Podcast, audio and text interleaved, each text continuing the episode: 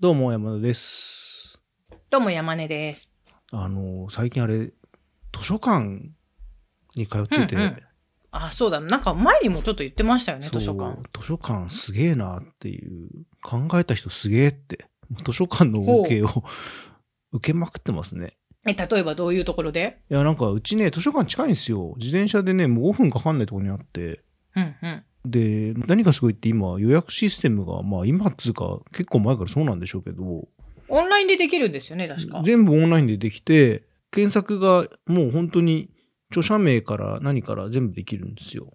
うーん。で、検索して、まずその一番最寄りのその図書館にあるかどうかも見れるし、それがうん貸し出し中かも見れるし、またはそこになかったら区内の他の図書館にそれがありますよ、貸し出し中ですよ、もうバーッと出てくるんですよ。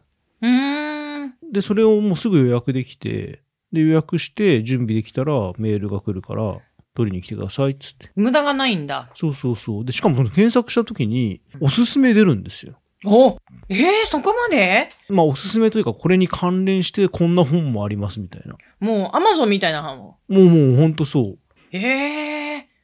で、絶版本がさ、アマゾンとかだと余裕で出てくるじゃないですか。絶版だけど中古で出してるから数千円しますみたいな。うんうん。もうなんかそういうのもバンバン見つかるから。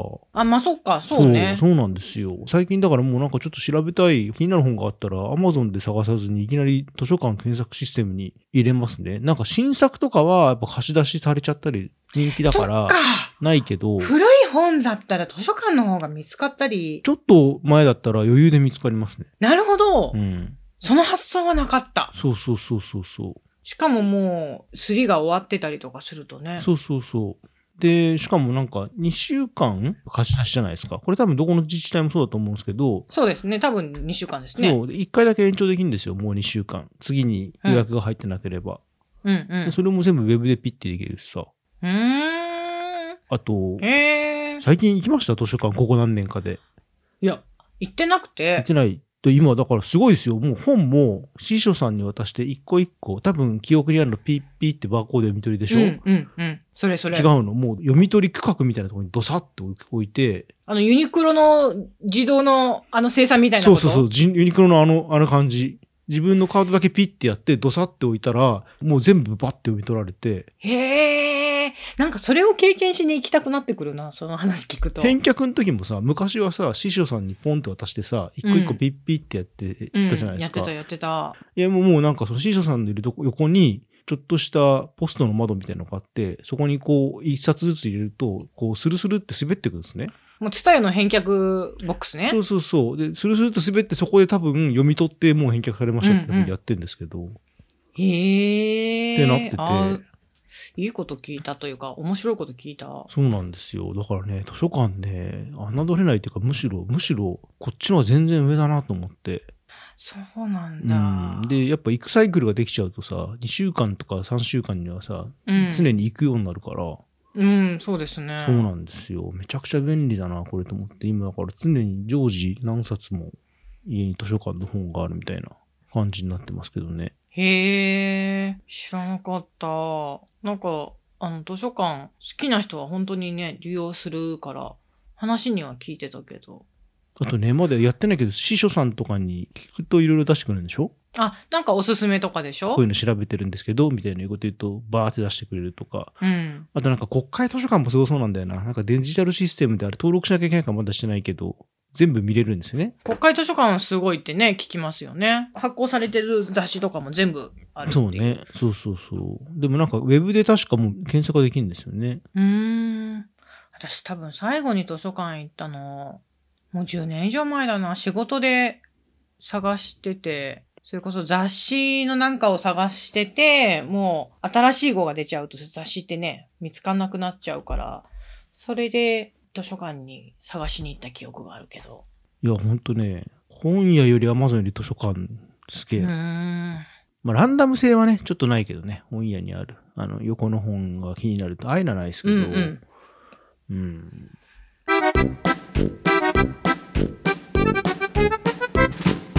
でね、あれですよ。うん、何から借りたんですかいや、あの、あの、あれ、トラトラトラ、お来た黒沢明 VS ハリウッド読みまして、結構分厚かったでしょそう、結構、あれこそ本当アマゾンには確か、あの、なくて、そうなんだ。いや、あのね、ちょっと待ってください。ちょっと調べますよ。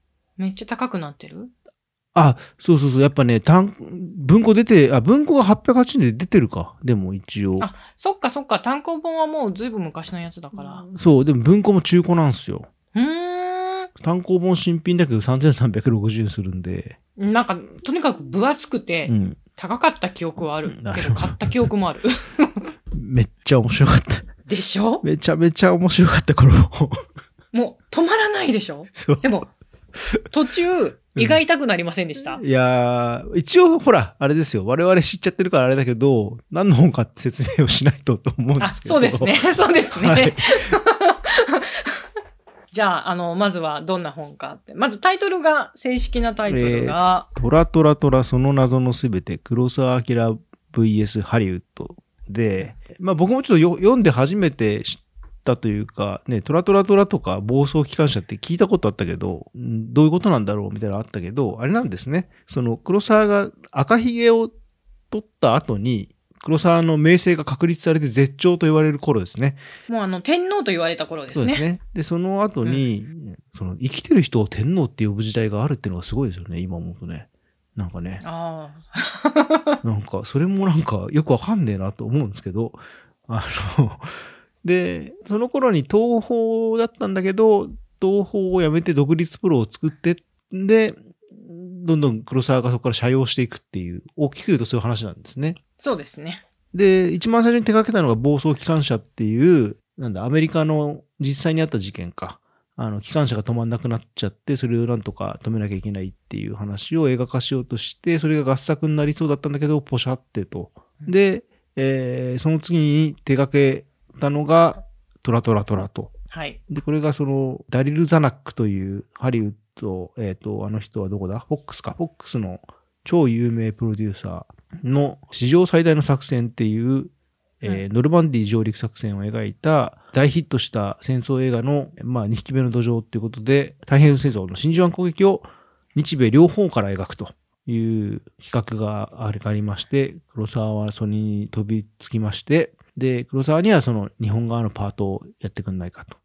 で、アメリカのシーンはアメリカ人の監督がやるとうん。いう話から進んだんだけど、いろんなコミュニケーションミスが起こりまくって、えー自分が総監督だと思ってた黒沢が、まあ、まあ暴走で言ったら暴走ですけど、うんえー、吸ったもんだの果てに撮影4週間で監督を降板されると、させられるという感じで。はい。で、黒沢自身はその後はね、結構もう本当に晩年に入っちゃう。トラトラトラの時点で58ぐらいだから、おーでも、その後何本ぐらい撮ってる7本ぐらい取ってあるって書いてあったけど、まあ、あの、うんうんいわゆる黒沢といえばね、そういう七人の侍、椿三十郎、うん。用心棒とか、みたいなのではなくて、もう完全に、だからあれですよ、真綿だよだ、夢だ、デルス・あーザーラだそっとかいう、いわゆるすごくおとなしく、ちょっとこう、アート映画寄りに行くんですよね。うん。うん、ダイナミックなあの感じよりも、もうちょっと内面とそうかですよね。うんうんうん、描いた方になるんですよなるんね。ですよね。うんうんはい。だから、トラトラトラはもうひょっとしたら、その、ダイナミズムが見れる最後のチャンスだったかもしれないといううんうん。のがあって、っていうのを、えー、克明に描いた、あ の、黄川博さんという方が克明に描いた、なぜそうなってしまったのかっていうのを、ノンフィクション、あの、現場の様子がとても丁寧にえあの描写されていて、撮影現場が崩壊していくって、こういう風にこう崩壊していき、そして人心が離れていき、ーうん空中分解という言葉はこの現象のを表現するためにあるっていうくらいに崩壊しますよねい。や、でも、本当にでも、やっぱ読んでて、あの、現場入ってからの黒沢の気候がもう気候すぎて、そうね。なんかあそこだけ際立っておかしくないですかと思って。だって2年間とか、すあの、準備かけて、いきなり酒に酔ってこないみたいな、なんか意味わかんないなと思って、あそこ。うん。で、僕もう、ほんと一番好きだったところが、一番好きだったシーンっていうか、もう声に出して読みたい日本語だなと思ったのが、あの、果たし上事件のところで、覚えてないですか。私もちょっと、本当読んだのがね、15年以上前なんで そうでしょうね。だってその頃の本だもんね。そう。だけど、とにかく面白いっていうのだけはめちゃくちゃ覚えてて、いろんな人に面白い面白いって言ったから、ちょっと声に出して読んでくださいよ。じゃあ声に出して読みたいです。あの、登場人物の誰かに当てたお見舞い状かなんかの小道具うん。要は手紙ですよ。うん。 の、おそらく映らない中身を黒沢がチェックしてて、全部書いたんですよ。中身もちゃんと。うん書いてあるんだけど、そのうちの1枚になぜか手違いで、ヤクザの果たし状の文面が入ってたらしくて、で、それで黒沢は激怒し、助監督全員そ横に並べって言って、足を開け、歯を食いしばれって言って、で、そしてチーフ助監督に全員殴れって言って、で、チーフ助監督ができませんって言って、僕が悪いんで僕を殴ってくださいって言ったら黒沢はその場を飛び出して部屋で泣いたっていう、もうなんか意味がわからないと思って。いいなぁと思って。ここでやっぱチーフ助監督に殴らせようって発想がもうなんか、鬼畜だなと思って。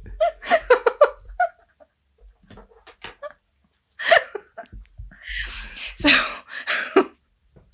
そんな描写あったあか。ったそっか。うんもうめちゃくちゃなんだよな、本当に。始まってからは。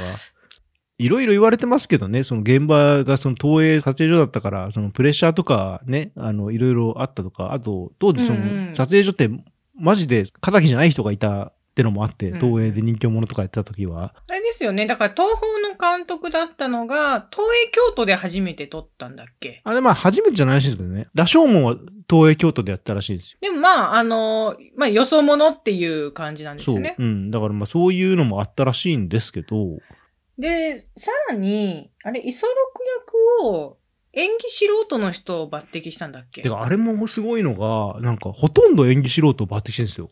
メインの俳優陣。ですよね。何人かいるけど、宮口誠二さんとかいるけど、大体素人なんですよ。メインどころを演技素人の人を抜擢して、それもやっぱうまくいかなくて、とか、あとなんだっけな、なんか軍服のなんか、軍服で揉めるエピソードなかったっけもうなんか、ったっいけや、あった。でも全てで揉めてる。本当に。すべてその。軍服も確か、なんか、なんか線が1個入ってか入ってないかを、なんで入ってないんだって怒るんだけど、それ自体は黒沢が、あの、それは入れるなってその前で言ってたみたいな、なんかそういう話で、 さもありなんて感じなんです よ。で、あの、素人企業もさ、みんながみんなさ、やめろって言ってたのにさ、結局やってダメな上に、しかももうみんなその軍部の偉い人だから50いくつとかの素人を起用するかうんら、うんうんそれで威厳がある人とかだから、なんかマジで普通の有名企業の社長とか引っ張ってきてるんですよね。俺黒沢だからって言 って。俺黒沢だからって言っそう。でて。意味わかんないなと思って、このレ、あれが、すごいなと思いますよね。で、あの、山根さんが多分読んでて、今読んだらめちゃくちゃ胃が痛いだろうなのが、うんその、そういう人たちを全部集めて断ることに記者会見やるでし ょあの、撮影に入りますと言っては記者会見をやり、あの、途中でもやってるよね。やってんのや確かってんの。だから制作決定で記者会見をやり、で、制作が遅れたとかで。クランクインでそうそうそう。クランクインで、なんか役者顔見せで記者会見をやりとか言って。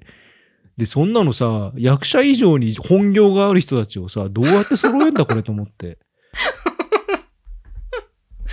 で、しかもその記者会見自体も黒沢が演出するから、なんか2日間にわたってリハーサルをやったとか、もうなんか意味がわからないですそよんなね。こと書いてあった書っいけ書いてあもっうそこまで覚えてないけどた。ね。うんあの、とにかく読んでて胃が痛くなる話だなと思って。そうなんですよ。で、この、あの、エルモっていうね、あの、素晴らしい向こうのプロデューサーがいるいてね、間に入る人が、本当最後の最後までその黒沢との間をうまく取り持って、本人ももうものすごいクレジットのある向こうの編集マンうんで、その後プロデューサーだった人なのに、黒沢からもうめちゃくちゃ下に見られて、でもうん不満を一つも言わず、いやー、やっぱこう、こういう人いるなっていう。 エルもいい人だよなっていう、そういうね、いや、これね、面白いでしょ面白かった。だまあ、本当でも本当ひどいよな。 これではこれもね、だからそのキャンセルカルチャーっていう意味じゃどうなんだっていうね、まあ言わないけどさ、あうの、んあ、だから、あれですよ。私やっぱ思いましたもん。ちょっとここ最近日本でもあった時に、うん今、now on で、じゃない出来事を今の価値観で判断しようとすると、黒沢明の作品とか、もうほとんどが否定されることになっちゃうなーっていうのはめっちゃ思いました。ね、そうですね。うんうんだから、ね、あの、価値観がアップデートされるっていうのはもう当然だし、それで世の中良くなるんだったら絶対その方がいいと思うけれども、今の価値観で過去を裁くって難しい、裁く判断するって難しいなーって思いますよね。そうですうね。ん。まあ、あとはその切り離されてたらね、まだあれですけど、うもんう。今もそのことがある種根付いてしまっていることに対しては、またちょっと違う判断になるから、うん。難しいラインだなっていう気はするけど。うん。いや、もう、あの、この本読んでたからね、黒沢明とか、本当めちゃめちゃ嫌われるというか、もう、全否定されるぞ、と思って。いやー、本当に。すごい話ですよ、これいは。や、すごいですよ。でもあれなんですね。これ読んで初めて知ったけど、山本五十六ってハーバード行ってんですね。あ、ハーバードなんだ。そアうメリカ留学してたっていうのは知ってたハけど。ーバードなんですよ。めちゃくちゃインテリなんですよ。なんかアメリカ留学してたから、日本は太平洋戦争に勝てっこないっていうのをすごく感じてたっていそうそうそう。僕それも知らなかったんで、その反対していてっていう、反対してたけど、真珠湾攻撃を意識しなきゃいけなくなった。指揮するって言ったっていうのは。ね、あとその、なんだろう、意外と背が低くて、しかもなんか割と本人はこう、ひょうひょうとした、ちょっと軽い感じの人物だったっていうことも言ってて、へえ、あ、身長低いんだ。身長ね、低いはずですね。なんか、あれ身長160センチだから相当低いですね。いや、相当低いね。そうそうそう。それは知らなかった。うんうんで、なんかほら、やっぱこれ、最近ちょっとこの、まあ今度、そのうちちゃんと話しますけど、僕の中で太平洋戦争とか、あの辺熱いんで、 あ、あ、そうなんだ。今最近僕の中で熱いですよ、太平洋戦争。方へ面え、は知らなかった。ええだから、えー、山本五十六を見てみたいと思って。結局、トラトラトラはね、できましたもんね、その後、映画としては。深作金次監督があ、そうそうそう。公認になったんだよね。そうなんですよ。確かうん。ね。ねだってアメリカはフライシャーですよ。フライシャーって、あれを蓮見茂彦がめちゃくちゃ褒めて、監督だあかそうだっけら、だからあれみたいなもんですよ。えっと、ジョン・カーペンターみたいなもんですよ。ああいう、なんか職人監督褒めるシリーズですよ。うんうんうんうんうんいやーこの本は本当面白い。うーん。という感じですかね。トラトラトラなぁ面白かったなしみじみとね。 ぁうん